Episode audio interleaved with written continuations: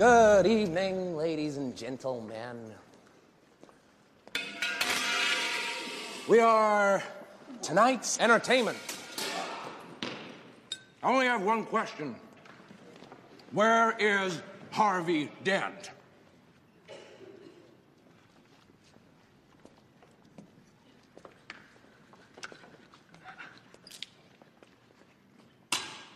You know where Harvey is?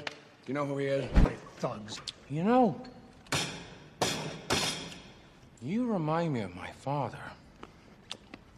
I hated my father. Okay, stop.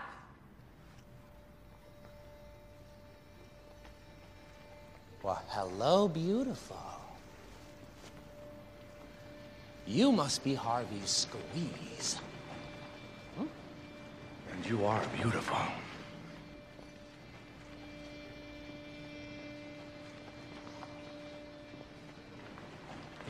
Well, you look nervous. Is it the scars? You want to know how I got them? Come here. Hey. Look at me. So I had a wife. She was beautiful. Like you. Who tells me I worry too much? Who tells me I ought to smile more? Who gambles and gets in deep with the sharks? One day they carve her face. We have no money for surgeries. She can't take it. I just want to see her smile again. Hmm? I just want her to know that I don't care about the scars. So, I stick a razor in my mouth and do this to myself. And you know what?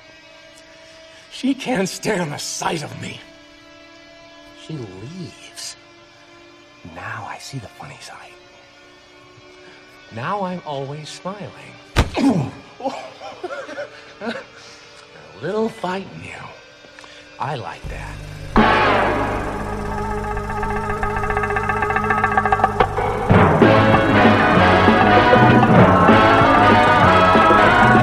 When it comes to entertainment, you can't beat a good film. Goedemorgen, goedemiddag, goedenavond. Welkom bij weer een nieuwe aflevering van Inglorious Rankers, de podcast waarin we films ranken. Van franchise tot filmjaar, van acteur tot regisseur. Deze week de derde en laatste aflevering van Ranking Christopher Nolan in samenwerking met mede-Instagrammer en nu ook een officiële Inglorious Ranker Paul Hazelhoff. Vandaag de grote ontknoping. Wat is onze nummer 1? Voordat we overgaan naar deze laatste ronde, eerst even kort wat aandacht voor de reacties via de social media kanalen. Movie Maniac Incorporated reageert op Insta dat zijn favoriete Nolan Interstellar is. Op een post over The Dark Knight reageert Movie Maniac eigenlijk geen superheldenfilm meer. Zo realistisch heeft Nolan deze trilogie gemaakt. Hij deelt ook zijn ranking: 11 Dunkirk, 10 Insomnia, 9 Following, 8 Tenet, 7 The Dark Knight Rises, 6 Batman Begins, 5 The Prestige, 4 Inception, 3 The Dark Knight, 2 Memento en 1 Interstellar. Ook wil ik even de aandacht vestigen op een leuke en uitgebreide mail die we hebben ontvangen van Ivar. Ik zal de mail niet helemaal voorlezen, maar in de mail schrijft hij dat hij met veel plezier naar de podcast luistert. En dat is natuurlijk altijd leuk om te lezen. Zijn top 3 Nolan, 3 Memento, 2 Inception, 1 Interstellar. Even een heel interessant punt. Hij schrijft: In 2017 was ik voor werk op de Cinema Expo in Barcelona. En had ik het geluk dat ik daar in een heel klein theater. Uh, samen met Nolan met minder dan 100 anderen als eerste Dunkirk mocht zien. Dat is wel een hele, hele bijzondere ervaring.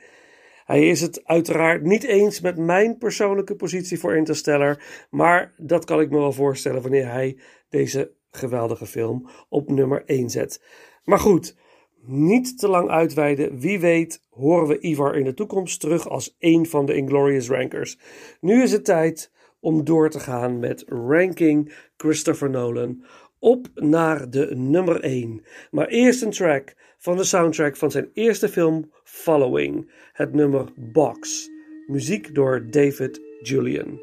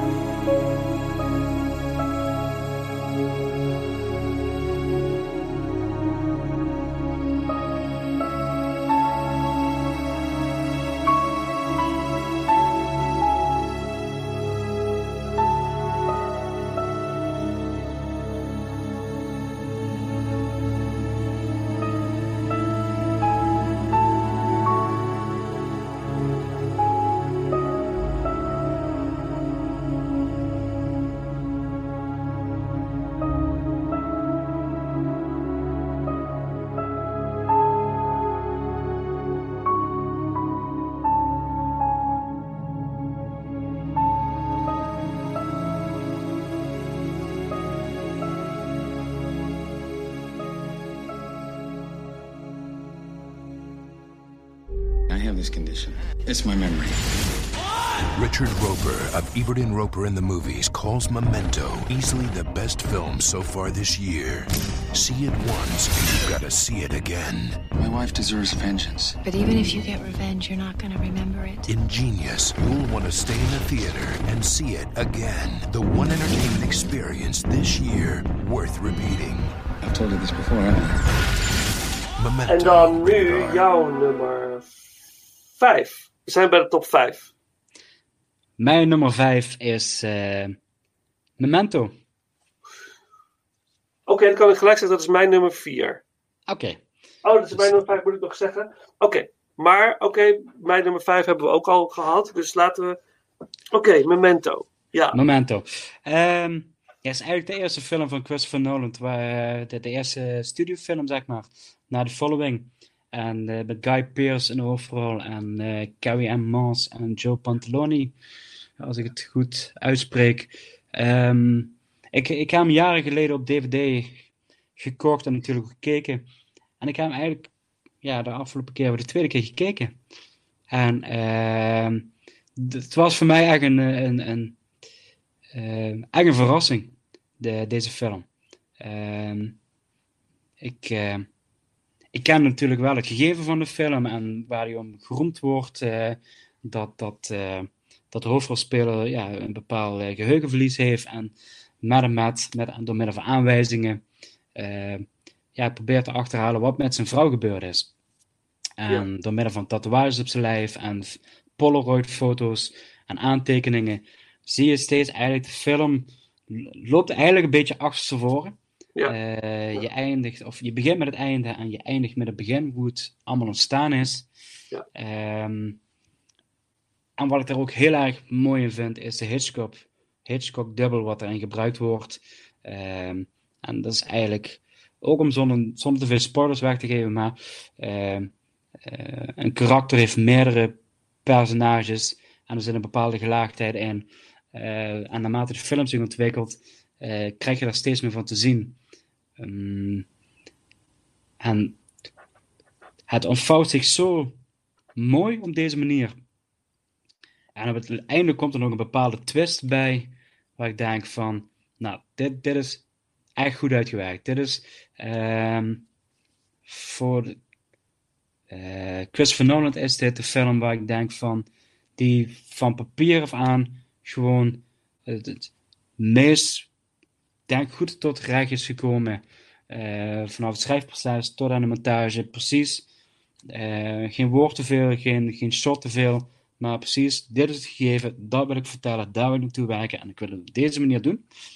Ja. Ik denk dat dit de film is waar, uh, de, ja, hoe zal ik het zeggen, de meest uh, clean film is.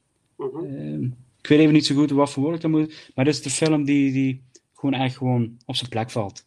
Ja. Ehm, gewoon, ik, ik kan ook niet, ik, ik heb bij deze film ook niet iets van, ja, maar daar heeft hij gevoeteld, of, uh, of daar, daar klopt iets niet, of um, het zit verdomd goed in elkaar. En dat Ja. wordt, uh, ik denk dat het misschien wel de, de, de meest sluitende film, misschien moet ik dat zeggen, dat het gewoon verhaal Ja. technisch gezien de meest compacte en sluitvaardige film is, waar je niet over valt te discussiëren Ja. tot op bepaalde hoogtes. Ehm, en voor mij is één scène die wat me bij is gebleven, is, is de scène dat, dat eh, Guy Pearce personage in de woonkamer zit bij Carrie en Moss. En ze krijgen een woordenwisseling. Eh, er gebeurt iets, ze loopt naar de auto, wacht vijf seconden, loopt terug eh, de woning in, zet een hele andere scène neer. En hij is gewoon, hij weet gewoon niet wat tien seconden geleden gebeurd is door zijn aandoening. Ja. Dus zij kan hem gewoon eh, op een dwaalspoor zetten. Ja. En, je, en je, je, ja, je zit erbij, je kijkt ernaar.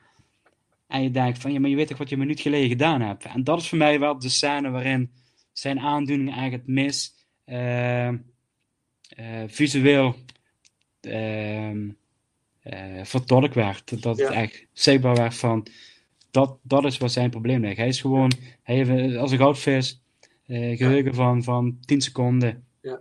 Ja. Eh, hij draait zich om en is gewoon kwijt wat er gebeurd is. Ja. En daar wordt zo mee gespeeld met dat gegeven. Ja. Ehm, ja, en dat komt op het einde daar nog een twist overheen. Waar ik denk, ja, dit, dit vind ik wel eh, origineel. Ja. ehm, maar ook wel op een bepaalde manier stoer. Gewoon, dat ik denk van, ja, dit, dit vind ik wel... eh, ehm, je had hem niet hoeven te doen, die twist. Dan was het waarschijnlijk ook gewoon een prima, goede film geweest. Maar dat was, is net zo'n twist, twist waarvan ik denk van... eh, ja, dat pakt gewoon echt heel goed uit. En wat ik al eerder ja. bij Tenet Ja. ja. werkt het minder goed in mijn optiek. Ja. Bij, de- bij deze is dat die twist waar ik denk van, bam. Ja. Hier wordt nog, echt, eh, nog eens, we zetten hem van de vijfde, we zetten de versnelling aan. Gewoon, we knallen dit doorheen. Ja. En die laatste vijf minuten verandert gewoon eigenlijk de complete film vanaf de eerste minuut weer. Ja. Waardoor je weer op een andere manier naar de film gaat kijken. Ja, daar hou ik van. Ja, dat- ja, je, maar- kijkt weer anders. Ja, zeker, zeker. Daar, ja, ja dat, van. dat, dat hebben heel veel van zijn films natuurlijk. En dat, ja, ja ik had al gezegd, staat op nummer 4. ik zal het maar gewoon gelijk zeggen, want hij zat bijna in mijn top 3. Want ik was gewoon weer, toen ik er weer zag, denk ik, yes, het is toch, wat is dit knap gedaan, hè? En het is gebaseerd op een kort verhaal van zijn broer, Jonathan Nolan. En die had het verhaal eh, geschreven, nooit uitgebracht, later pas. Na de film is dat eh, verhaal uitgebracht. Maar ze waren allebei, of tenminste, eh, ze waren gefascineerd en hebben eigenlijk op, op een vakantiereis hebben ze het hele script met elkaar ontwikkeld. En er is een leuk filmpje op, op YouTube te vinden. Waarin Nolan in een soort klaslokaal die film uitlegt met allemaal tekeningen. Dat, hoe gecompliceerd dat spinnenweb eigenlijk in elkaar zit. Eh, ja, ja die, die aandoening vind ik heel fascinerend. Van stel je voor dat je dat hebt, joh, dat je gewoon niet meer. Je weet het gewoon niet meer. Ja, het enige wat je echt last van hebben, dat is je omgeving. ja. Want je, je weet gewoon helemaal niet. Dat komt ook heel mooi in die film naar voren. Want hij, hij vertelt dat hij inderdaad een verzekeringsagent was. Die inderdaad eh, moest achterhalen of iemand die eigenlijk dezelfde conditie, eh, aandoeningen had als hij. Of hij dat speelde of dat het echt Ja. was. Dus je ziet gedurende die film ook het verhaal van degene die hij moest keuren. beoordelen. Zonder Ja, dat ik daar verder te veel over inga, dieper op ja inga precies. vertelt het wel heel veel over de aandoening die hij heeft. Dus het wordt heel geleidelijk aan ook uitgelegd. Dus je ziet het gebeuren, het wordt uitgelegd. En je zit op, dus in een verhaal waarvan je denkt, ook, hoe zit het allemaal? En je gaat zelf ook de puzzelstukjes aan elkaar knopen. Dus je bent mee aan het puzzelen. Ja, echt, echt, echt fantastisch. En het is ook gewoon een aandoening die echt bestaat. Het heet anterograde amnesia. Het is gewoon, een, een, aan de hippocampus wordt er een schade, uh, ja. schade aan. En that's it. En dan heb je het gewoon ineens. En dan moet je mee doen. En dan moet je het maar gewoon mee doen. Het gaat nooit ja. meer over. Ja, bizar is dat. Uh, ja. Wat ik overigens wel wil zeggen, van, je geeft inderdaad terrein aan van, het is medegeschreven door zijn broer Jonathan Noland. Ja. Uh, wat ik, ik vind wel dat die man ook wel meer credits verdient. Want die heeft al meerdere films van Christopher Nolan meegeschreven om uh, Batman films, Interstellar, um, ja. Ja. ja. nu Memento. En is ook ja, hoofdverantwoordelijk voor de serie Westworld. Uh, oh. van HBO. Oh ja. Dat, uh, ik, ik weet niet of je het toevallig gezien hebt. Het eerste seizoen heb ik gezien. Het tweede ja. moet ik nog gaan, gaan beginnen. Maar ik vond het heel goed. Heel goed. Precies. En daar ja. zie je eigenlijk ook al die complexiteit met gelaagdheden en hoe. En je noemde al de spinnenweb. Um, dat, dat is ook in die serie gewoon. En hij heeft ook de serie Person of Interest gemaakt. Wat ook bepaalde ja, spinnenwebachtige constructies heeft. Ja, ik, dus ik vind dat, dat er echt wel een, uh, zeg je dat, een extra vermelding voor deze man ook mag worden gemaakt. Uh, dat, uh, want ondanks dat de broer is die toch wel misschien met dezelfde genialiteit rondloopt. Ja. en ik wil eigenlijk niet weten hoe kerstmis daar verloopt. of dat ook wel normaal aan de kersttafel kan worden gezeten. Um, ja, dat vind ik wel, vind ik wel eigenlijk ja, vind ik wel belangrijk om ook even te vermelden. Ja, um, ja. Wat je ook aangeeft, het spinnenwebverhaal. Um, met de klassikaal, dat hij dat allemaal uitlegt met tekeningen. Hoe complex. Ik vind bij Memento is het wel de film waar de spinnenweb het gewoon het meest overzichtelijke wordt gepresenteerd. Ja. Uh, je weet hoe een spinnenweb is, net zoals ja. meerdere films van, uh, van Nolan. Maar dit is wel de, de, de meest, ja, wat ik al zeg, de meest overzichtelijke en de meest uh, complete film hierin, hoe de spinnenweb zich echt ontvouwt en ja. maximaal tot zijn recht komt. Ja. Uh, dat, dat vind ik wel uh, ja, echt mooi bij deze film. Ja, eens. Ja, ja, ja. ja. Het, is, het is vrij simpel opge, opgeteld, maar het zit heel complex in elkaar, waardoor je het toch heel goed kan volgen. De simpelheid. En ik vind Guy Pearce een hele goede keuze. Als ik dan lees dat Brad Pitt mogelijk interesse had, dat Alec Baldwin eigenlijk de eerste keuze was. En, maar dat dan toch, um, toch Guy Pearce toch perfect is of zo, uiteindelijk. Guy, Guy Pearce is gewoon, voor dit soort rollen is hij uitermate geschikt. Ja. Guy Pearce is een acteur, die kun je in vrij uh, ja, controversiële rollen zetten. En dan moet ja. ik denken aan Brimstone, uh, ja. dat die, die, die, die, die uh, referent speelt. Ja. Uh, daar zie ik tegen andere acteurs met grote naam. Ik zie, hem dat, zie ze dat niet gaan doen. Nee. Omdat je ziet van, oh dat is die acteur. Maar Guy. Pearce is wel zo'n acteur die, die kan echt uh, zich transformeren in een rol. Ja. Die, die kan echt, op een hele goede manier kan hij zich in een rol gaan zitten. En dan vergeet je dat Guy Pearce is. Ja. In tegenstelling wat we eerder zeiden met Al Pacino. Van je ziet dat Al Pacino is, maar kan heel geloofwaardig een andere rol neerzetten. Ja. Hij kan zich ook echt transformeren. Van Ja. dat je denkt van, oh, is het Guy Pearce? Had ik helemaal niet geweten. Of Ja. dat- ik was het even kwijt. En dat eh, vind ik wel sterk. En dat maakt natuurlijk ook voor die rol, waar hij ook ontzettend ja, blond en ook mager is, eh verhoudingsgewijs, eh, redelijk ook op die manier ook wel een fysieke rol. Dat hij Ja. fysiek transformeert. Eh, een beetje aan Christian Bale met de, de mechanic en Ja. de fighter geloof ik, waar, waar hij ook Ja. fysieke fights natuurlijk als Dick Cheney. Ja. Ehm, Ja. ja, dat, dat, dat zijn wel zo'n acteurs. Ik vind, vind ja, Christian Bale en Guy Pearce zijn daar wel een gelijkwaardige Ja. match in, zeg maar. En die, die zitten wel in die categorie. Ehm, Ja. ja. Dat zeg je wel. Ja, dat is dat. Ja. Ja, weet je, ik over Memento. ehm, ja, want er zijn leuke dingen. Ja, het is zwart-wit en kleurgeschoten. Dus de, de, de, de, Ik wil het net zeggen. Ja, de, de, de, het verleden is in zwart-wit geschoten. Het geeft, maar het dat maakt het ook allemaal heel helder en duidelijk op een gegeven moment. Dan weet je, oké, nu zijn we even terug. Nu, oh, nu zijn we weer. En dan zie je ook dat die scènes naar elkaar toe groeien. Hè? Dat Daar speelt er dus mee. Door de Ja. visuele keuze te maken van zwart-wit Ja, en kleurgebruik. ja, Inderdaad, wat ja. zegt, het groeit naar elkaar toe. Waardoor. En volgens mij is het ook nog zelfs zo, maar eh, corrigeer me als ik het fout zeg, maar volgens mij ook de, de grijze tinten in de, in de scènes, die veranderen ook. Die worden op een gegeven moment ook steeds, eh, het groeit echt steeds meer naar elkaar toe. De, waardoor de grijze zwart-wit scènes s- steeds minder zwart-wit worden en steeds grijzer worden, waardoor het, dat er eigenlijk zo'n overbruggingsfase komt. Ja, Eh, er zit wel een hele overbruggingsfase in volgens mij. Ik weet niet, ik zal eens op letten of dat, ja, je hebt vast gelijk. Is me nooit op die manier opgevallen, maar het zou vast zo kunnen zijn. Maar op een gegeven moment wordt het, komt het samen. Op een bepaald Ja. moment. En dat, eh, ja, ik, Ik weet niet of het bedoeld was, maar er, staat me iets bij met een scène van dat ik denk van het is net een andere soort zwart-wit dan je gewend was van andere scènes. Ja, Ehm, en of dat dan met iets anders te maken heeft, of dat echt zo bedoeld is, laten we gewoon zeggen, het is zo bedoeld, want daar Ja, had ik over nagedacht. ja. Ehm, maar dat vind ik ook wel zo typerend. En wat ik eigenlijk daar ook aan wil zeggen, van dat ik het jammer vind dat die eh, niet meer eh, echt gebruik maakt van het zwart-wit. Nee. Ehm, ik hoop dat in een toekomstige films dat hij daar weer eens wat mee gaat doen met Ja. het zwart-wit eh, gebeuren.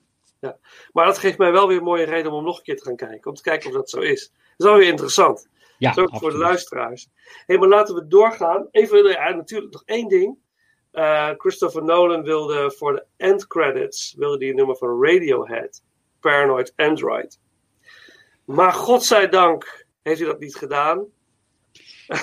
en heeft hij gekozen voor mijn grote held, al, al fan van kinds af aan, David Bowie.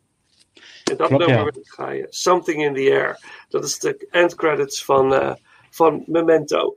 En dan eh, mijn nummer 5. Want dit is jouw nummer nummer 5. vijf. Ja.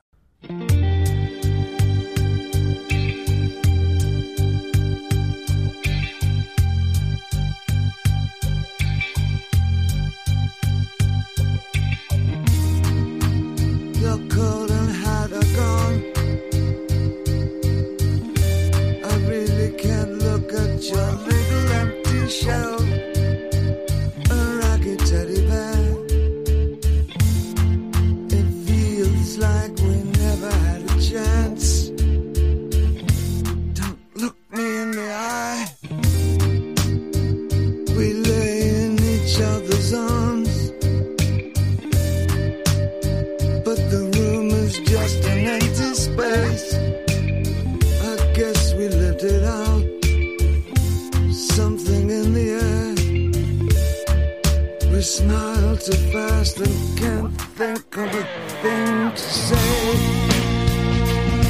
Live with the best times.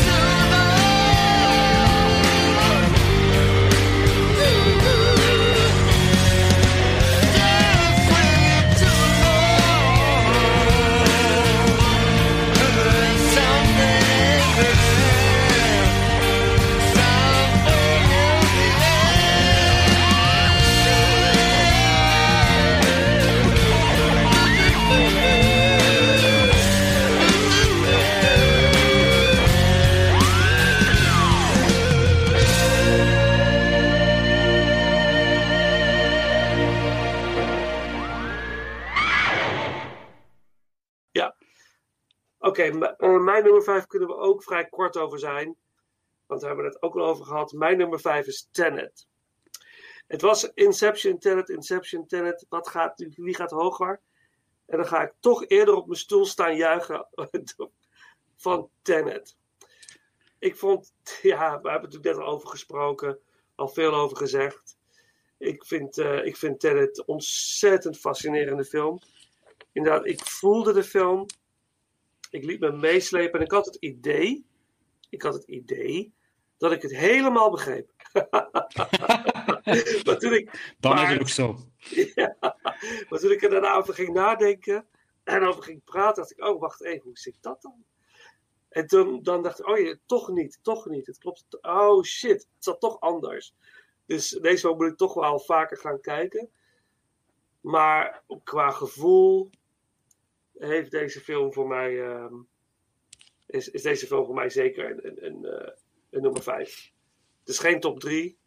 Nee. Het is, zij is zeker niet, het haalt het niet bij Memento, dus daarom is Memento naar 4. Maar ik eh, heb genoten van Tenet en ik weet zeker dat ik het nog vaker ga doen. En dan, op, eh, dan vaker dan Inception. Ja. Dus dat, maar laten we het daarbij houden. We hebben al heel veel over Tenet verteld. Dus eh, we kunnen naar, eh, bijna naar de top 3.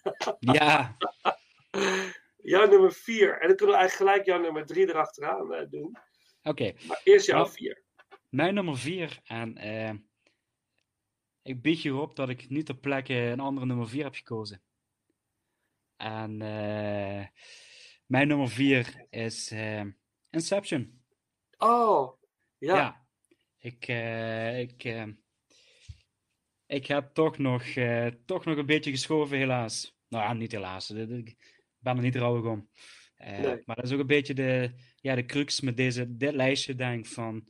Ik denk als je me morgen vraagt, dan, dan was er een andere volgorde. En dat, dat is eigenlijk misschien wel de vloek van Christopher Nolan. En ik hoop dat de luisteraars daar ook wel eh, wat begrip voor zullen hebben, laat ik het zo zeggen. Vast, Nee, vast. mijn, ja, mijn nummer vier is Inception geworden. En Mhm. ehm, ehm, omdat het voor mij. Ik, ik heb al eerder aangehaald van Christopher Nolan is, is bekend dat hij eigenlijk een James Bond liefhebber is. Ehm, en dit is eigenlijk, ik noem het eigenlijk zijn James Bond en Mhm. eh, film. En eh, met name door de actiescènes, eh, wat ik ja, misschien wel een van de betere actiescènes vind van zijn hele oeuvre in deze film gemaakt. Ehm, het is spannend, het is eh, energiek, het, het door vanaf een bepaald moment. Ehm, de cast is gewoon heel goed eh, ja, neergezet, gekozen. Ehm, en ik liep ook wel met de gedachte van, stel voor Christopher Nolan mag een James Bond film maken. Dan zie je hem, ik zie het hem doen, dat hij ermee wegkomt, dat hij James Bond in deze film kan plaatsen en dat fans het gaan waarderen. Ja, Eh, ja. Dat is iets wat ik ehm, dat enorm fascinerend vind. Ehm, en dan kom ik later ook nog bij een andere film ook op terug. Mhm. Eh, het verhaal is zo goed eh, en ehm, doordacht dat je eigenlijk een personage eruit kan pakken en een ander personage erin kan pakken. Dus als je in dit geval het personage van Leonardo DiCaprio eruit pakt en je zet daar de huidige James Bond in neer, Daniel Craig, Ja. eh, en die moet een team leiden, wat ik op zich ook wel een, een interessant idee vind, dat James Bond een team moet leiden ja. in plaats van altijd die solo missies. Dus ik ben ook eigenlijk wel heel nieuwsgierig naar de nieuwe James Bond film No Ja. Time to Die. Ja. Eh, Daar heb ik ook gezien de regisseur, eh, waar ik de naam niet van uit kan spreken, Carrie Ja, ja, ja. Ja, ja. je weet, precies, je Zoiets. weet precies, precies die. Eh, maar ik zie het, ik, ik geloof oprecht van als, je, als, als Inception een James Bond film was gemaakt, dan had het gewerkt. Op een manier Ja. zie, ik, zie ik dat gebeuren. Ja. En ook, het is, ja, het is een spionagefilm. eh actiescènes, eh, locaties. ehm, gewoon het hele idee. Dit, dit is gewoon een gek idee wat Q kan verzinnen. Om zo te zeggen. eh van een branch eh, gebeuren. Ehm, maar ook hoe sommige personages eromheen er bewegen. Waar ik eigenlijk zoiets heb van. eh, Tom Hardy speelt mee als een bepaalde. Ja, een beetje als de, als de, de muscles, de, de spieren. Ehm, dan heb je Joseph Le- Levitt, nee, Gordon Levitt, geloof ik. Ja, Joseph Gordon-Levitt, ja. ja. Die speelt ook als een, als een hele gehaaide huurmoordenaar. Het zijn allemaal, hebben ze iets van James Bond weg. Het zijn Ja. slimme jongens, het- ze, kunnen ze, ze kunnen vechten, ze kunnen wapens omgaan. En eigenlijk als je al die personages bij elkaar voegt, heb ik het idee dat je James Bond hebt. Ik heb een idee Ja. dat die James Bond daar heeft gesplinterd en allemaal figuren heeft gemaakt. Eh, ook met dan eh, Alan Page erbij en Michael Caine erbij. Ja. Eh, Michael Caine die dan een soort M is, om het zo te zeggen. Ehm, Dat vind ik gewoon eigenlijk een enorme fascinerende gedachte. Ehm, eh, en wat voor mij ook meespeelt van Inception. ehm, ik vind van de alle films vind ik dit eigenlijk misschien wel de beste cast die hij voor een Christopher Nolan film heeft samen te voegen en ook echt gewoon heel goed op elkaar laten functioneren. Mhm. Eh, eh, dat is iets wat ik een enorm pluspunt voor deze film vind. Ja, ja. Ja, ja, daar kan ik wel iets in vinden. Het is een hele sterke cast. Ja, enorm sterk. Ja, ja is- en je gelooft het, hè? Het, is een, het is inderdaad echt een, een, een, team. Ik vind het wel heel mooi, want je, ik heb er nooit zo over nagedacht. Over dat het inderdaad, dat die karakters te samen eigenlijk James Bond karakter vormen. Ook weer een reden voor mij om die film weer eens te gaan bekijken. Met dat in mijn achterhoofd. Om te kijken of ik dat, of ik dat kan, kan eh, terugzien. Ik vind, Ja. het heel, ik vind het wel fascinerend. En Ik dat, vind het heel dat, interessant. dat, dat vind ik ook leuk aan deze, deze Ja. films. Dat je dus op die manier kunt blijven denken. En, Ja, ja. en wat ik ook, ook weer het concept tijd, hoe het in deze film wordt gebruikt. Ja. eh, met de dromen van eh, alles vertraging qua tijd en ehm, hoe alles effect. En dat vind ik ook wel een beetje ook wel mooi uitgewerkt van wat in de ene droom gebeurt, heeft effect op de andere droom. Waardoor je zo'n waterrimpel effect krijgt. Waardoor alle eh, eenheden moeten op elkaar reageren, moeten op elkaar blijven letten. Eh, en de, ja, de beste scène is erin op het moment dat hij in een hotelkamer zit en met de slapende mensen naar de lift moet gaan, omdat daar wat gebeurt. Ja. Omdat in tussentijd een bus aan het vallen is, waardoor er ge- gewichteloosheid is. En hij moet dus zwaartekracht gaan nabootsen om ze uit de droom te krijgen. Ja. Ja, dat is wel iets wat ik denk van, ja, petje af. Ja. Eh, en het laatste wat ik dan over Inception nog wil zeggen is van, ook de openingsscène is eigenlijk het einde. Ja. En dat is iets wat heel veel mensen eh, niet of te laat doorhebben. Mhm. Eh, want het einde gebeurt iets, en dat zie je hem in het begin, zie je hem dat corrigeren, waardoor je eigenlijk een bepaalde eh, sprong het verhaal krijgt, en ook in chronologie, waardoor je denkt van, en dan krijg je weer het gegeven van, in het, begin, in het begin gebeurt iets wat in de finale relevant is. Ja, ja. Eh, En dat maakt het rond. Of, of niet. Ja. Ja, of het begint eigenlijk weer opnieuw. ja. En in de finale is dan op een gegeven moment een dialoog tussen eh, Killian Murphy en zijn vader, gespeeld door Pete Polskowitz, geloof ik, als ik het goed zeg. Een eh, Britse acteur die eigenlijk te jong overleden is. Eh, hele markante kop. Ehm, en er is zo'n emotionele scène. Dus tussen het hele actiegeweld zit er ineens Ja. echt een vader-zoon dialoog. Ja. Ehm, Ja. En eigenlijk de essentie is dat de vader zegt van, ik ben trots op je. Mhm. Terwijl de zoon had te denken, hij heeft een he- hekel aan me. Dat is eigenlijk... En dat gebeurt dan op zo'n manier in, tussen alle actiescènes, want het wordt van hot naar haar geknipt en Ja. eh, dan ben je in die droom en dan ben je in die droom. Maar dat wordt, dan ligt het verhaal even zeg voor een minuut stil, dat, en dat heeft zo'n ja, effect. Ja. Ja, vind ik heel mooi gemaakt. Ja, mooi dat je dat aanstipt.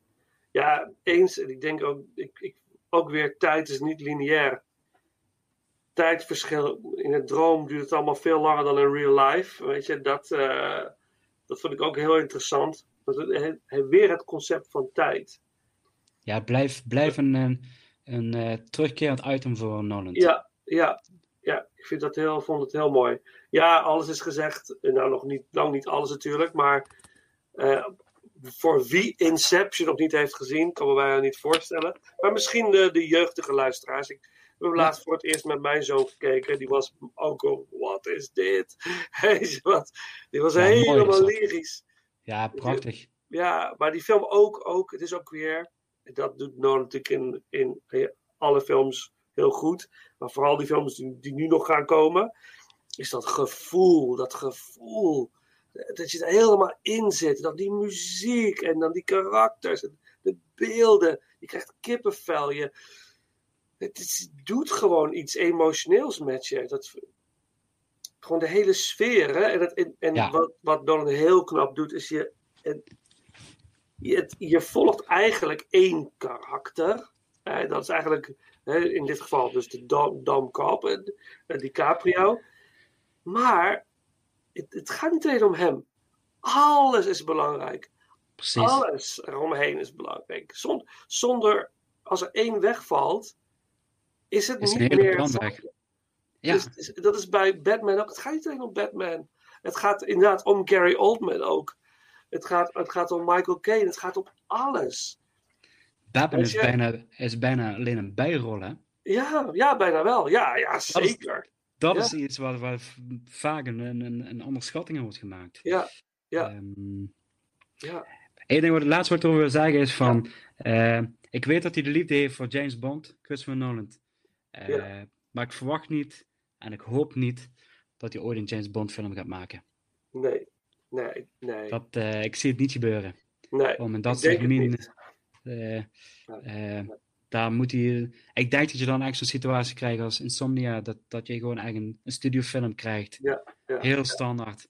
En dan zeg ik van, maak dan gewoon je eigen originele producties en Ja, negeer James Bond. Maar, Of hij moet de eerste zijn met een nieuwe Bond. Dan zou ik nog kunnen, misschien kunnen denken. ik ben met je eens, misschien niet, maar als hij de kans krijgt om een hele nieuwe bond te creëren, dat zou nog wel eens interessant kunnen zijn. Ja, dat, dat is wel, eh, heb ik wel gelezen, dat dat ook de insteek zou moeten zijn van als Nolan zou moeten instappen in James Bond, Ja. dan inderdaad eh, bij nul beginnen en Ja. alles eh, opnieuw. Ja. Alleen weet ik niet hoe ver je daarmee kunt wegkomen als je al Casino Royale hebt gehad.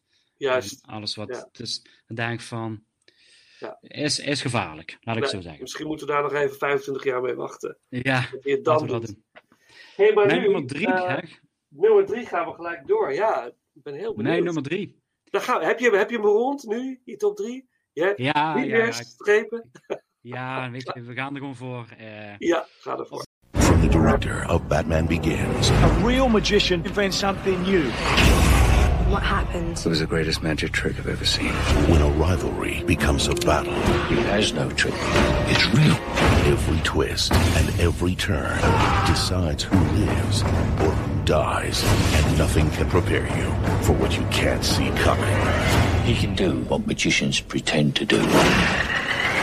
The Prestige, rated PG-13, starts October 20th. Mijn nummer drie staat de Prestige. Yes. En, ehm, een film met eh, Hugh Jackman en Christopher Bale weer is opgenomen na Batman Begins en voor eh, The Dark Knight. Ja. Ehm, dus eigenlijk heeft Christian Bale drie films achter elkaar gemaakt met eh, Christopher Nolan. Ehm, ja, ik zie het eigenlijk als, als zijn sprookje. Ik vind, ik vind het een soort sprookjesfilm. Daar zit een, een, een magische lading over deze film in. En David Bowie, wil ik al direct erbij zeggen. Ehm, dat, dat vind ik. ehm, Ja. ja, die magie, dat sprookjeachtig, vind ik gewoon zo mooi gemaakt. Dit is ook een Ja. periodefilm met alle kostuums en dergelijke.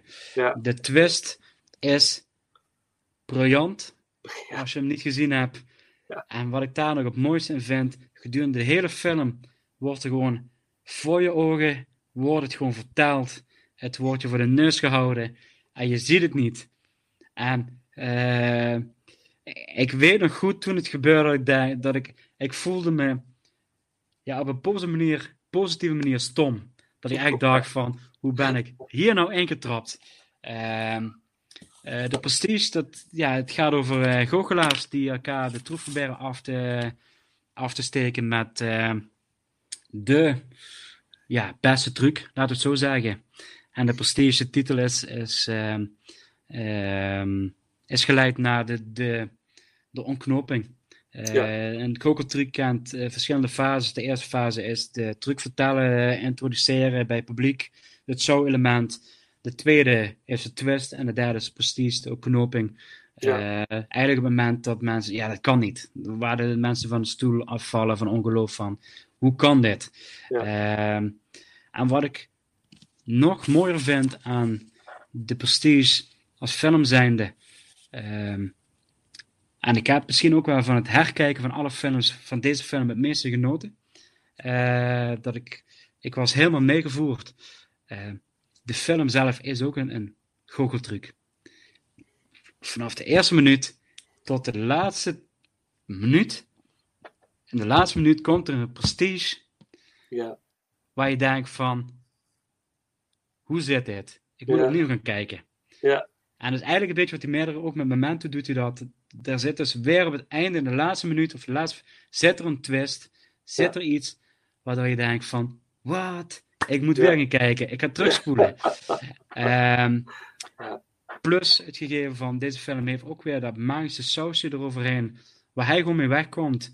Je gelooft dat, je accepteert dat. Eh, het wordt ook heel realistisch gebracht, eh, zonder te veel poespas. Ehm, maar ondanks alle trucs en alle ja, show-elementen wat je ziet, en dat de hele film eigenlijk ook een goocheltruc is, eh, is het gewoon de, echt, de oprechte strijd tussen die twee mannen. Ja. En dat gaat heel diep.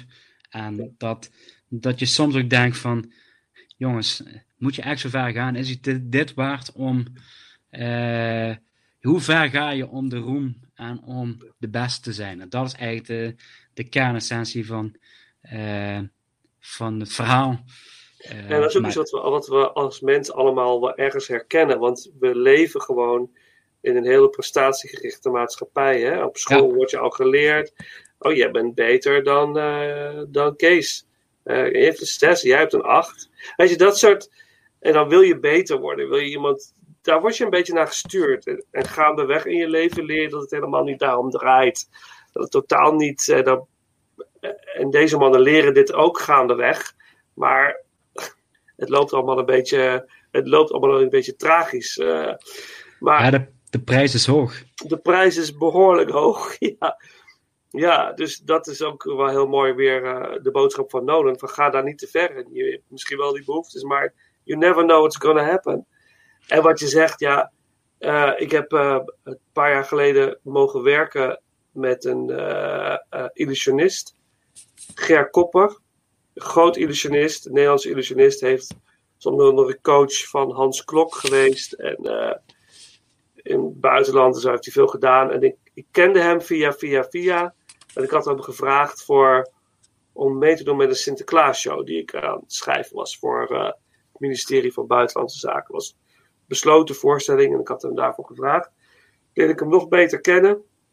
En ik weet dat ik met mijn kinderen aan zijn keukentafel zat. Helaas rustte hij in vrede. Hij is eh, vorig, vorig jaar plotseling overleden. Heel verdrietig. Maar we zaten aan de keukentafel bij hem. En toen ging hij een paar trucjes doen. Aan de keukentafel, hè? Gewoon, ik zat er met mijn neus bovenop. En Precies. hij deed dingen dat ik dacht van, ik heb ook een trucje van hem geleerd. Weet je, daar kan ik iedereen mee wegblazen. met dat trucje. het is doodsimpel, maar het is het, het ik denk van, wat? Je, je Maar voelt dat je heel, ja, dat is fantastisch. Maar hij, hij zegt, de kunst is, inderdaad wat Michael Caine ook vertelt in de Prestige, je ziet het niet, want hij, hij laat je focussen op iets heel anders. Precies. En dat, dat is precies wat ik bedoel van... Het Ja. voor je ogen wordt het gewoon Ja, best... Nou, ik wil niet zeggen opzichtig, maar het wordt echt gewoon goed gepresenteerd. ja, Eh, Michael Caine zegt het een aantal keren gewoon in de film van... Geloof het nou niet. Eh, Het is niet zo... Hij prikt er doorheen. Ja, En als kijkers is het gewoon... Ja, ja, ja. We gaan, we gaan gewoon mee. We rennen gewoon mee. En dat gebeurt gewoon voor je neus in de film. En Ja, ja, tot de laatste minuut. En dat je denkt... En dat vond ik ook wel mooi bij het einde van de prestige. Zonder te veel weggegeven van... Dat toch weer die ruimte is voor dit emotionele, die menselijke ehm, eh, ontwikkeling. Wat er gebeurt. eh, bij beide mannen eigenlijk. Ja. Ehm, dat je echt denkt van... Ja, het zijn eigenlijk gewoon twee mannen die staan te kijken wie het verste kan pissen. Om dat Ja. eh, te zeggen. Ehm, Maar ondanks alles, als je alles wegpakt, Ja. zijn het gewoon twee mannen ja, die een droom najagen en heel ver gaan. Ehm, en ik, ik vond het ook, ik, ik vond daar ook wel, ehm, Hugh Jackman was daar ook wel, want de film is eigenlijk, even kijken, welk jaar is die? Uit 2006 en die is in 2000 doorgebroken met X-Men. Ja. Dat was voor mij wel de eerste film waar ik Hugh Jackman zag acteren, dat ik dacht van, die man die kan wel meer. En dat Ja. ook zijn theaterachtergrond komt daar naar voren. En Ja. dat was X-Men, twee films en eh, Swordfish, allemaal actiefilms, waar hij eigenlijk gewoon ja, mooi moet zijn en rondrennen en de wereld moet redden, om maar even zo te zeggen. Ja. Eh, maar dat was voor mij wel de eerste keer dat ik dacht van, oké, jij kunt wat. Eh Ja. dat, daar zit meer in die man. Eh, en een leuke, ja, ook weer echt heel veel bijrollen van bekende gezichten. Eh, David Bowie noem ik al. Eh, Ja. Andy Serkis, eh, de man die eh, bekend staat van Gollum. Ja. Eh, Rebecca Hall, Scarlett Johansson eh, speelde mee. Michael. Caine. ja, nee, precies. Eh moeten we ook gewoon eerlijk in zijn. Ehm, en Piper, nog wat, ook zo'n jonge actrice die ook eh, met Kyoto Oakley is doorgebroken. Ehm, en ze doen het allemaal goed. ja, Het is gewoon, eh, ondanks van sommige acteurs niks meer geworden is, om maar even zo te zeggen. En die film, ze staan er gewoon, doen het gewoon goed. ja, ja, briljant. Ja, ik, ja, ik, ja, bij mij staat hij eh, net een stukje hoger.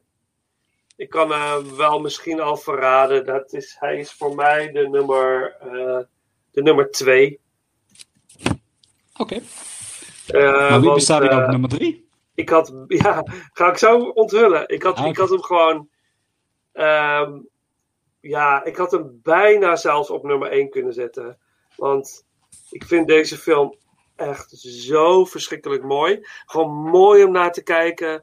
Het verhaal intrigeert. Je kunt hem steeds weer opnieuw kijken en weer nieuwe dingen ontdekken.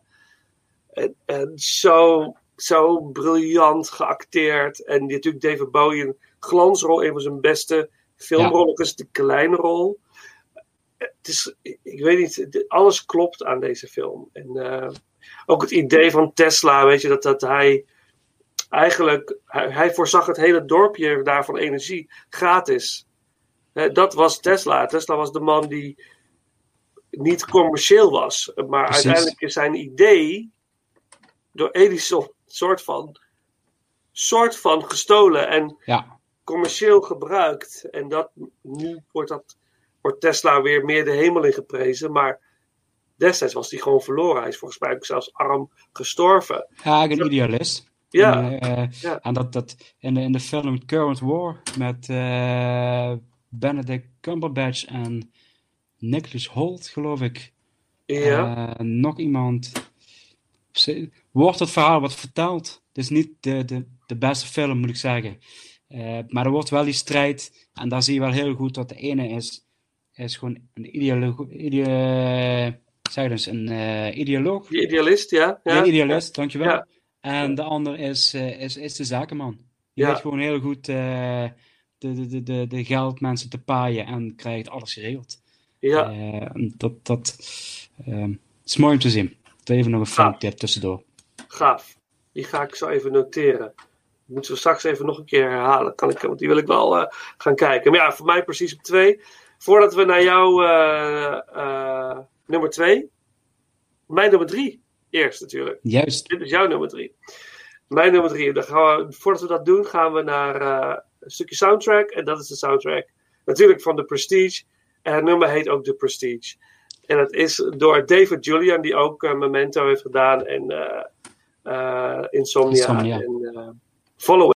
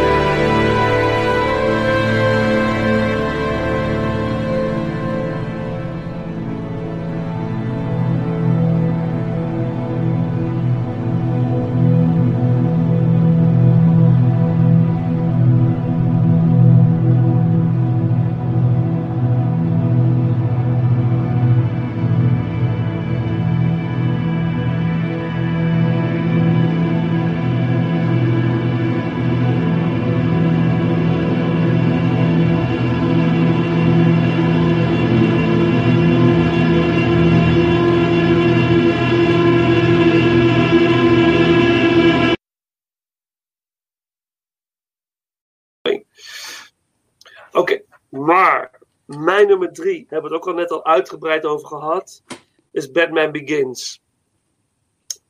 Ja, Batman Begins. Ik weet gewoon dat ik in de bioscoop zat. Ik weet dat ik in de stoel zat. En dat ik die film begon en ik zag het landschap, weet je wel, eh, waar dus op een gegeven moment Beel overloopt dat Ik, dit is iets heel anders dan ik had gedacht. Dacht ik, oh, dan, dit, is, dit is compleet anders. Dit, dit, dit is fantastisch het begint gewoon bij het begin. Dit is, dit is van, dit, wow. En uh, dat, dat bleef maar doorgaan. Ik bleef het gevoel van, oh, dit is, wat een verademing is dit, dat, ik dit zie, weet je. En, en dat einde met die, met die uh, uh, soort van rail, waar, die, die trein, die eindbattle met Liam Neeson en hoe dat er visueel uitzag. En dan die muziek, inderdaad, het moment met de vleermuizen. Het was zo verschrikkelijk gaaf. En dat moment van, oh fuck, het is Batman. Hij is nu, eindelijk is die Batman. En dat het ook nog eens echt zo'n payoff, weet je wel. En Ja, je hebt erop moeten wachten. Je zit ergens te wachten op een moment. Maar het wachten is totaal niet vervelend. Want alles wat je ziet is interessant. En het is een, het is een introductiefilm. Maar ook als standalone film vind ik hem. Want het is een soort van afgerond verhaal. Hè? Dus dat hebben ze eigenlijk alle drie. Dus dat zei het Mhm. ook. Want dat maakt het heel mooi. Je kunt ze ook gewoon los van elkaar eh, zien. Hoewel deel 3 toch echt wel gekoppeld is aan deel 2 ergens. Maar je zou het ook los kunnen zien, want er wordt genoeg verteld. Waardoor je ja wel, dit, is, eh, dit is heel goed te doen. Dit is ja. echt goed eh, los van elkaar te zien. Ja, dus ja, voor mij is, is, was dat ehm, in 2005. Ja, ik- briljante film. Vond Ja. het echt, echt briljante film. Echt eh, fantastisch. En heel vaak gezien. En ik ga hem nog heel vaak kijken. En de sfeer, het, de, de, de kleur. Dark Knight Rises is af en toe heel licht. Nog heel licht. Hè? Of van naar Mhm. het einde toe, het wordt steeds lichter. De de Dark Knight is heel duister, heel grauw. En dit is soort van net tussenin, Batman Begins. Het is, er zit is een wel soort van hoop. Er zit Ja, er is, er zit hoop, maar is toch wel vertroebeld, want er is dingen gebeurd. Juist, Waardoor je ja. zegt, die setting is er. Ja. Eh, er is van alles niet goed in deze stad.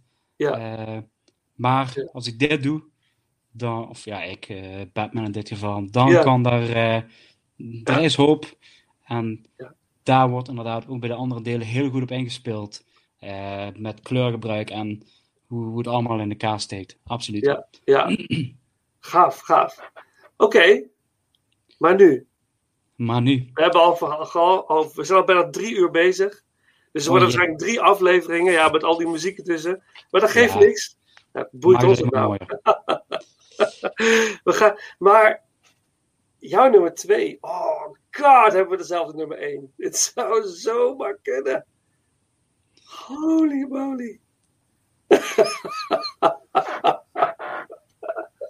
Ik vind het altijd spannend. Ehm, mijn nummer twee is Interstellar. Ja, ik had, ik had zo vermoeden. Ja. Ja. Ehm, Interstellar eh, staat bij mij een, stuk hoger eh, dan bij jou. Ja. Ehm, ehm, het heeft bij mij vooral te maken, ehm, wat ik ook al eerder heb aangegeven, van dit is een film die mij ehm, misschien wel emotioneel het meeste raakt. Ehm, die me echt ehm, meeneemt, ontroert, eh allerlei emoties laat beleven in een kleine drie uur. Ja. En dat was voor mij een hele. De eerste keer ik zag, heb ik die echt heel intens beleefd, die film. Ehm, en vandaar dat die dus voor mij heel hoog. eh misschien, er zijn misschien genoeg argumenten om te zeggen van deze film hoort niet zo hoog. Maar dit is voor mij echt de emotionele eh, lading die voor mij die film heeft. Waarom die voor mij zo hoog staat. Maar tevens ook de reden waarom die niet op de eerste plaats staat. Omdat ik denk van, als ik dan alle plus en min op een rij moet zetten, moet ik dan ook eerlijk wezen van, hij wint voornamelijk op emotie en op Ja. beleving, wat ik hem beleefd heb. Eh, maar dan vind ik wel dat een andere film het meer verdiende op de eerste plaats staan. En daar zal ik dadelijk ook meer over vertellen. Ja, Ehm, ehm, ik- ja, wat ik zei, ik vond het eigenlijk een emotionele achtbaan. Ehm, en ik vond het eigenlijk ook meer een familiedrama dan een science fiction film. Eh, Mhm. En er gebeuren dingen en, en de scène dat Michael, oh, sorry, dat eh, Matthew McConaughey eh, terugkomt van de waterplaneet, zoveel tijd is verloren en alle beelden gaat terugkijken voor wat zijn kinderen hebben gestuurd, de, de videoboodschappen. Ja, je ziet hem gewoon breken. ja, ja, Dat is voor mij echt zo'n scène dat ja, Ja, dan, ja, dan, dan krijg je het heel warm en dan krijg je het ook echt heel moeilijk. Ja, Eh, Ja. Vind ik zo, ja, ondanks het, het hele visuele geweld en alles waar de film op draait, dan wordt de film ineens zo klein. Ehm, En ook dat dingen, terugkerende factoren. Ik Mhm. vind ehm, het gebruik van die twee robots, eh Tars, het eentje ervan en Ja. de naam van die andere ben ik even kwijt, Ja. vind ik geloofwaardig, maar ook zo goed gedaan dat ik denk van, misschien afgezien van ja, de, bekende Star Wars droids en andere ehm, ja, robots en films, vind ik het misschien wel de meest ja, beste manier hoe, je- hoe je zo'n een, een robot kunt neerzetten in een film, functioneel, voor het verhaal. eh, Ja. En zelfs een bepaald personage wordt. Ja. Je voelt mee met een robot. Ja. Je denkt van, wat is er voor film? Ja. Eh, ehm, ik kan op zich zeggen van, weet je, een van die robots die worden opgeofferd voor de missie.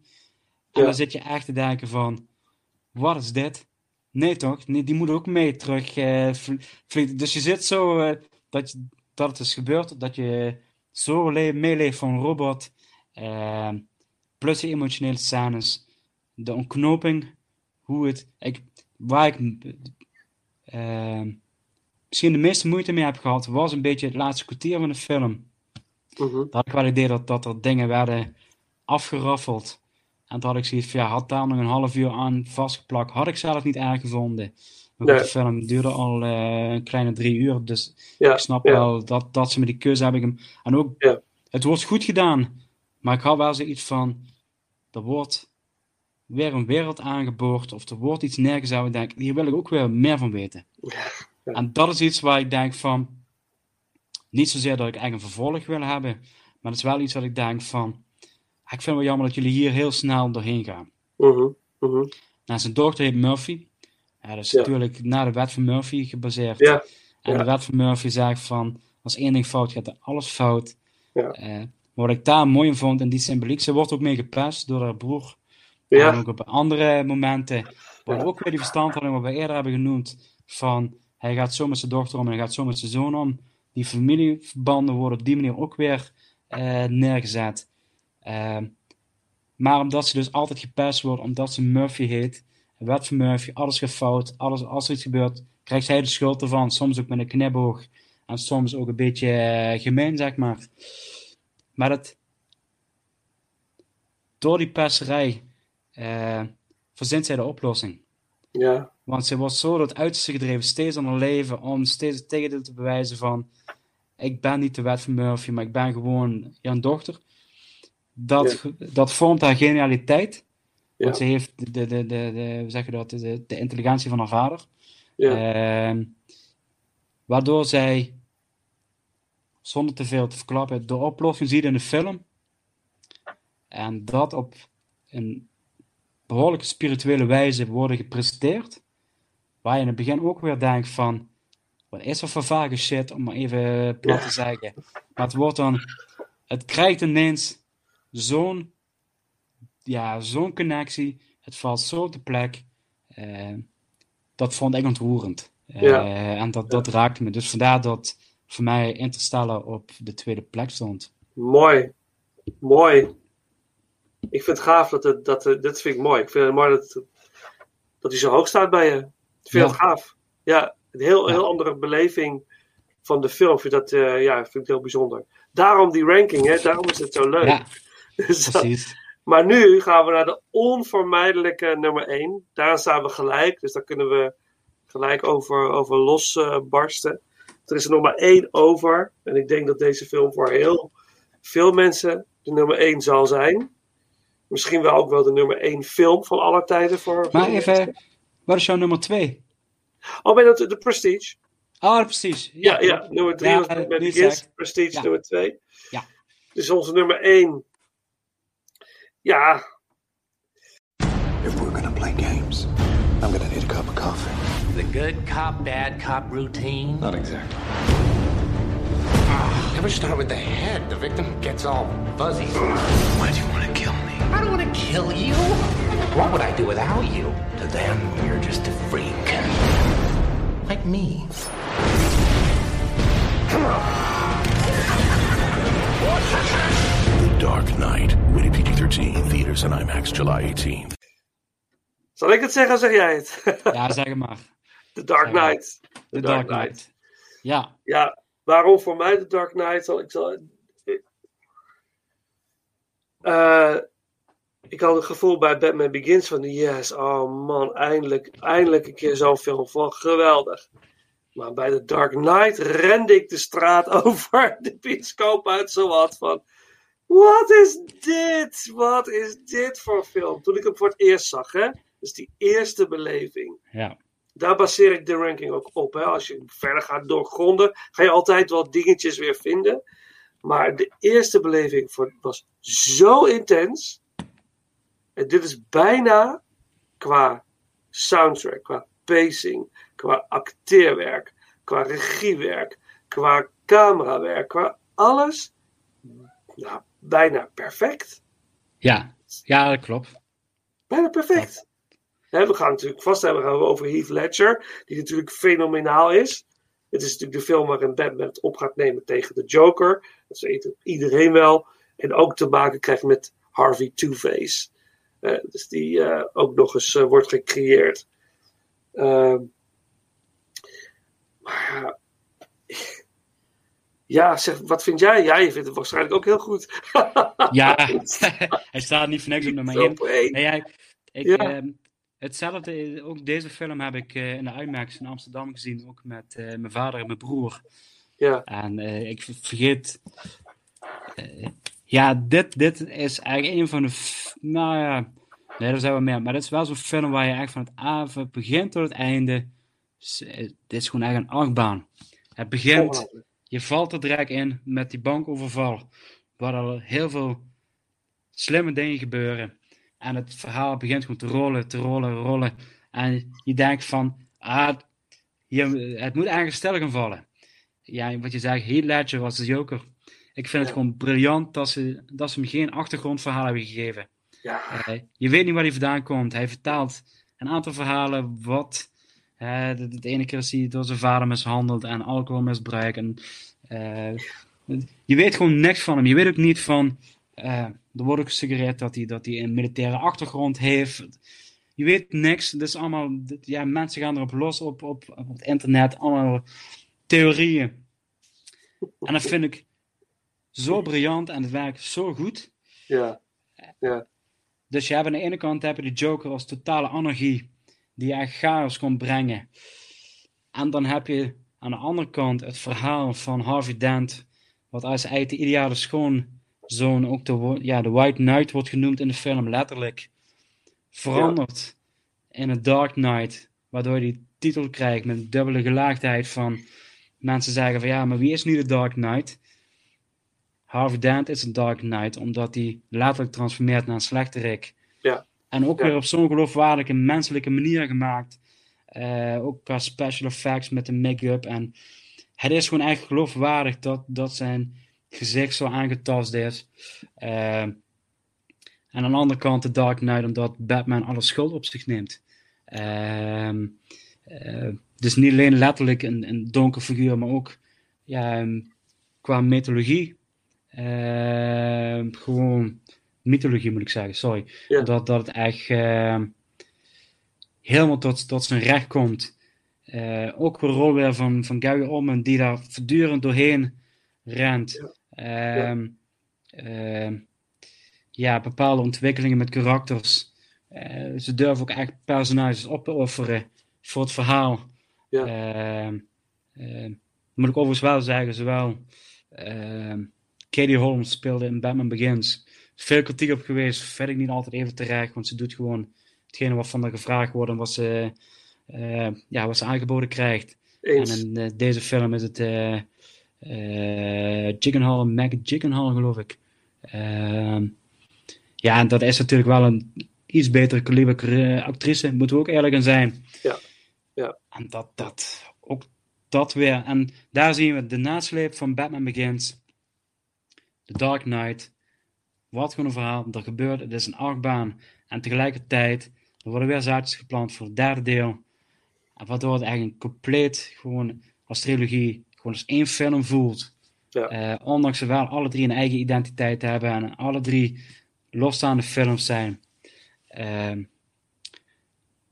ja, ik, Ik, ik kan Nou, er nog ja. uren over blijven. eh, Ja, deze film, deze film is. eh, toen ik hem weer herzag, dacht ik ook weer van ja. Ik kan hem gewoon weer opnieuw aanzetten en er net zo van genieten, wederom. Precies. Eh, en en ehm, wat je zegt, dat ze geen backstory aan de Joker geven, maakt de Joker gewoon bloedje eng. Ja. En volstrekt onberekenbaar. Dus je hebt geen idee wat erachter zit. Dus je hebt ook geen. Hij kan van alles doen. Hij staat ook alleen, hè? Het boeit hem allemaal voor geen meter. Hij probeert wel iets uit te lokken, maar. Weet je, het, het, het, het is bijna een soort mechanisme waar hij in zit. Hè? Want ik herhaal dat, maar dit is wat ik kan, dit is wat ik moet doen. Hier word ik door gedreven. Chaos. Chaos. En eh, ja, ik, ik, briljante rol van Heath Ledger. eh, weet je, rust zacht, rust en vrede, beste man. Maar jammer dat je zo vroeg bent gegaan. Ja, hij Want had eh, had nog veel meer mooie dingen kunnen laten zien natuurlijk. Maar dit Brokeback is Mountain. wel echt... Het is ook weer cliché, want iedereen zegt altijd... Ja, Heath Ledger, Joker, bla bla bla. Maar ja, het is gewoon ook... Het is gewoon briljant wat hij doet. Hij weet pers- En hij is ook, eh, zowel als bij Christian Bale, maar ook bij eh, Heath Ledger, Killian Murphy, ehm, Harvey Dent wordt gespeeld door Aaron Eckhart, geloof Ja, ik. Aaron Eckhart, ja. ja, ja. Het zijn totaal niet de acteurs die je erbij verwacht. Nee. Het, zijn, het is eh, casting op een ander niveau. Ja. Ehm, dat vind ik ook wel bijzonder, want eigenlijk, ja, Ledger stond eigenlijk bekend als het- die idool, eh meisjesidool eh, met romcoms en allemaal dat soort dingen. Ja. Ten Things I Hate About You bijvoorbeeld. Ja, Ehm, The Patriot met Mel Gibson. Ja. En dan ineens zo'n rol. En zo'n creep. Ja. Het kan gewoon iedereen zijn. Alsof je op straat loopt. Iedereen kan het zijn. Het, het boeit hem ook niet of hij sterft. Eh, het enige wat hij wil is gewoon chaos creëren. Ja. En eh, dat, dat, dat, dat het iets voortbrengt. Ja. En ik geloof niet in de goedheid van de mensen. De- is, het is gewoon bijna pure verrotheid wat hij neerzet. Eh, Ja. eh, en dat is, het is, ja, het is heel zwart-wit, terwijl het personage niet zwart-wit is. Ja. Hij is. Hij is gewoon verrot, slecht, maar daardoor toch eh, dynamisch en Ja, ja, ja. En, En er ook- zit iets achter. Hij is ooit geboren. Hij is ooit kind Precies. geweest. Er zit Precies. iets. En, dat, en je, als kijker ben je op zoek. Je wil iets weten. Want het it drives you crazy dat je niet, geen backstory hebt. Dat je denkt van... Maar oké, maar waarom doe je dit dan? Weet je? Maar dat wordt gewoon nooit verteld. Nee, en dat, Maar je wil het als eh, kijker zo graag. En je, als, je, als je gaat kijken naar de film, dus doe ik, ga ik toch weer kijken van zie ik iets van een emotie? Of wat gebeurt er nou? Doet hij dit nou expres? Waarom? Maar toch kom je er steeds maar niet achter. En, eh, en dan zegt eh, totaal, dit is echt buitengewone casting. Iets wat je niet verwacht. Eh Jacqueline Phoenix in Joker was dan misschien wel weer meer van: oké, het is logisch dat hij een- de Joker wellicht gaat spelen in navolging van Mhm. Heath Ledger. Als Heath Ledger het niet had gedaan, was er volgens mij ook geen Jacqueline Phoenix geweest als Joker. Dat idee Ik denk, eens. ik denk wel dat, dat ja, inderdaad, eh, Phoenix daardoor geïnspireerd is van wat je dus Ja. met dat karakter kunt doen. Ja, Ehm, en ik had er ook wel laatst zei tegen iemand van de film The Joker van, eh, met Phoenix. Zou dus heel goed een backstory kunnen zijn voor de Joker van Ledger. Want het is, hij is een maatschappelijk product. En Ja. dat is ook iets wat je in de film The Dark Knight terugkomt van. ehm, er zijn meerdere slechteriken in de film, ook maffiabazen en eh, corrupte zakenmannen. Het is allemaal een product van de maatschappij. Ja. Hoe we in elkaar steken, het, het kapitalisme, de, de rechten. Het, Ja. het is zo gelaagd. Eh, het is een superheldenfilm wat bijna geen superheldenfilm is. Nee. Eh, en ik denk als je ook weer hier een bepaalde personage eruit haalt en vervangt door een aantal andere personages. Misschien geen vijf sterren film, maar daar kun je een hele goede vier sterren film van maken. ja, Omdat Ja. de basic, het verhaal en het, het gedachtegoed erachter gewoon heel erg goed is. Ja. Ehm, en dan ja, de actiescènes zijn gewoon zo energiek gemaakt. Ja. Ehm, ja, je hebt, je hebt eh, het begin met, met het konvooi. Eh, de- ik, ik moet wel zeggen, dat een van de mooiste scènes vind ik, vind ik de, de, de, de verhoorscène in, de, in het politiebureau. Batman tegenover de Joker. Is gewoon bijna de, de klassieke stand-off tussen twee, ja, de twee uitersten. Die, eh, die elkaar ook weer een kat-en-muisspel zijn aan het spelen. En tot het uiterste gaan. Eh, terwijl dus op de achtergrond al een plan in werking wordt gezet. Wat je als kijker niet weet, maar gewoon briljant is. En dan begint begint met te rollen. Ja. En dat je eigenlijk denkt van, ja, what the fuck, om maar even plat te zeggen van, Ja. wat is dit goed doordacht? Ja. En, hoe, Ja. en daarom, wat is er van misselbrein die Joker, omdat hij uiteindelijk ook Two-Face eigenlijk aanzet tot zijn daden. Ja. Hij is eigenlijk de katalysator, de negatieve katalysator van de maatschappij en zet mensen aan tot lelijke daden. Ja. Ja. Eh, Zeg je mooi. Ja. Omdat, eh, omdat ze tot iets worden gedwongen. Ja. Ja, Ja. het is, het is, ehm, ja en dan, dan die, die achtervolging met die motor en met, met die vrouwauto die helemaal Ja. op de kop flipt. Ja. Dat ik eigenlijk denk, ook, dat was eigenlijk zo'n scène, ook in de bioscoop, dat ik denk van, hoe doen ze het? Ja. En Nolan kennende zal het dus ook gewoon echt gebeurd zijn. Eh, Ja, dus geen- het is geen- echt, ja, ja, het is practical. Het is niet, Echt eh, practical inderdaad. Ja, ja, Ehm, Het vliegt over de kop. Die Ja. vrouw landt op de kop neer. En Ja. ehm, ook daarin, het is zo realistisch, terwijl het wel in een comic book is. En, alle- ja. en ik, ja. De beste superheldenfilm. Vraagteken. ik denk, dat, ik denk dat we aardig in de buurt zitten. Ik kan niet nu één bedenken die, die eh, het, hetzelfde teweeg brengt als The Dark Knight. En daarom vind ik het ook, Ja. vind ik dus ook daardoor juist ook weer zo mooi, omdat dus The Dark Knight zo, hoog niveau is. En dat je dan daarna met The Dark Knight Rises komt. Ja. En je, ja, je weet dat Heath Ledger overleden is, dus de Joker kan niet terugkomen. Nee. Ik weet ook niet of het ooit het idee is geweest om die in de derde film terug te laten komen. Eh, En dan moet je met iets anders komen. En als je Ja. dan dat weet te presenteren weer. En, Ja, eh, fantastisch. Ja, natuurlijk. ik van- Ja, absoluut, absoluut. En ik denk ook dat het niet goed was geweest om de Joker terug te laten keren. Ik denk dat het ook wel Nee. goed is zo.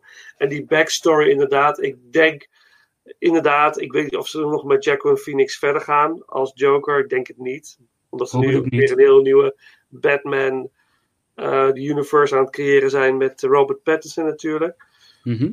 Eh, maar eh, ik denk dat het gewoon niet moet. gewoon, Nee, moet, ik- het moet los blijven staan van elkaar. Vanaf blijven. ja, je moet gewoon geen ledger, geen backstory geven. En dat zal Nolan denk ik ook nooit doen. Nooit, Nee. eh, nooit doen. Maar, ja jeetje. Hey, we zijn inmiddels, laten we even kijken, 1,5 uur verder. Oh jongens. Bizar gewoon. Ja, ja, maar Ja, echt. geweldig. We, gaan hem, we, gaan hem, eh, we moeten hem gaan afsluiten, de ranking. We hebben het gefixt. We hebben gewoon een Christopher Nolan ranking eh, gedaan. Ik moet zeggen, Paul, ik vond het onwijs leuk om zo eh, te kletsen. En ik hoop, eh, ik hoop dat je het leuk vindt om het nog een keer te doen. Absoluut. Dus dan gaan we, gaan we gewoon een ranking kiezen samen. En dan gaan we gewoon weer een avondje plannen. Ja, komt helemaal nodig. Ik heb er nu al zin in. Ja, oké, cool. Super Ja, tof. super. Daar gaan we het nog over hebben en dan gaan we dat eh, regelen. Dan ga ik hem nu officieel afronden. Ja, dankjewel voor je, dat je dit wilde doen. Ik vond het echt super leuk. het worden meer afleveringen gepland dan ik had gedacht. Het worden sowieso drie afleveringen. Dus de komende drie weken. Ehm, Christopher Nolan. Maar met genoeg muziek tussendoor. En Dus wordt voor de luisteraar hoop ik eh, heel plezierig. En volgens mijn spinner is de ranking die hierna volgt, is eh, ranking Highlander. Dus dat is die ranking die hierna gaat komen. En welke wij dan samen gaan doen, daar gaan wij het zo misschien nog even over hebben, heel kort, want we moeten ook gaan slapen. Want het is later de avond eh, voor ons allebei. Inmiddels Ja, deze aflevering met eh, een stukje van de soundtrack van The Dark Knight natuurlijk. De nummer 1 voor ons allebei. Dus dat is wel leuk dat we daarin in ieder geval helemaal gelijk staan. En dat is het nummer. And I thought my jokes were bad. Zo heet het nummer. Door Hans Zimmer en James Newton Howard. Nou ja, dat zeg ik altijd aan het einde. Beste luisteraars, bedankt voor het luisteren. Bedankt uh, Paul voor de. Graag gedaan. En uh, tot de volgende ronde. Tot de volgende ronde. Cool. Ik ga, ik ga de recording stoppen. Hoor je hem nog? Ja, ik hoor jou nog. Ja, ja dit,